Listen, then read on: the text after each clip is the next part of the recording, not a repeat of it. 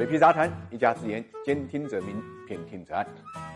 出来混呢，总是要还的。最近被市场清算的企业呢，就是权健了。权健为一般公众关注的，主要是权健的几个冠名的体育俱乐部，一个是中超的权健的足球队，一个呢就是乒乓球队。几个冠名下来啊，前前后后将近三十亿进去了。一定程度上呢，给公众一个什么印象呢？这是一家有实力、有影响、是有靠山的企业。所以，尽管权健实际上做的是保健品，一直呢也是风生水起，这么多年呢也没有什么人呢跟他过不去。那么事情呢，当然就出现在小女孩家庭的多年后告状这么一个事情，引爆了权健集团大黑洞。是他现在的发展呢也非常合乎逻辑，就是连带他创始人苏玉辉十八个主要骨干被刑拘了。苏玉辉啊，虽然没什么文化，但是呢的确是一个聪明人。在抓赌的时候呢跑了，结果跑到北方来，在天津这个地方就落脚落下来了。先是呢加入了另外一家天津的保健品企业。天津这个地方呢传销公司还不少，特别容易扎堆，特别是在做医疗保健方面。所以权健一定程度上也算是师出名门。苏玉辉呢最后呢青出于蓝胜于蓝，至少名头上面比曾经的天津的那些公司呢都要大。个人的政治地位呢也要高，他呢在去年呢也是当选了全国政协委员，而且呢也是工商联的执行副会长，这些名誉呢本身也证明权健能量的确是不小。那么能量不小的权健呢，在集团的层面上的收益呢好像并不大，也就一百多亿的一个收入，纳税呢更为可笑，基本上是零，说明呢也的确是有点贪得无厌。那么它跟一般的保健品企业还不一样，涉足的行业还非常多，不光是有保健品了，还有医疗啊、中草药啊、金融、体育这些领域，甚至呢房地产领域。我们看到它一般的这个主打产品呢，一个就是所谓的负离子的卫生巾，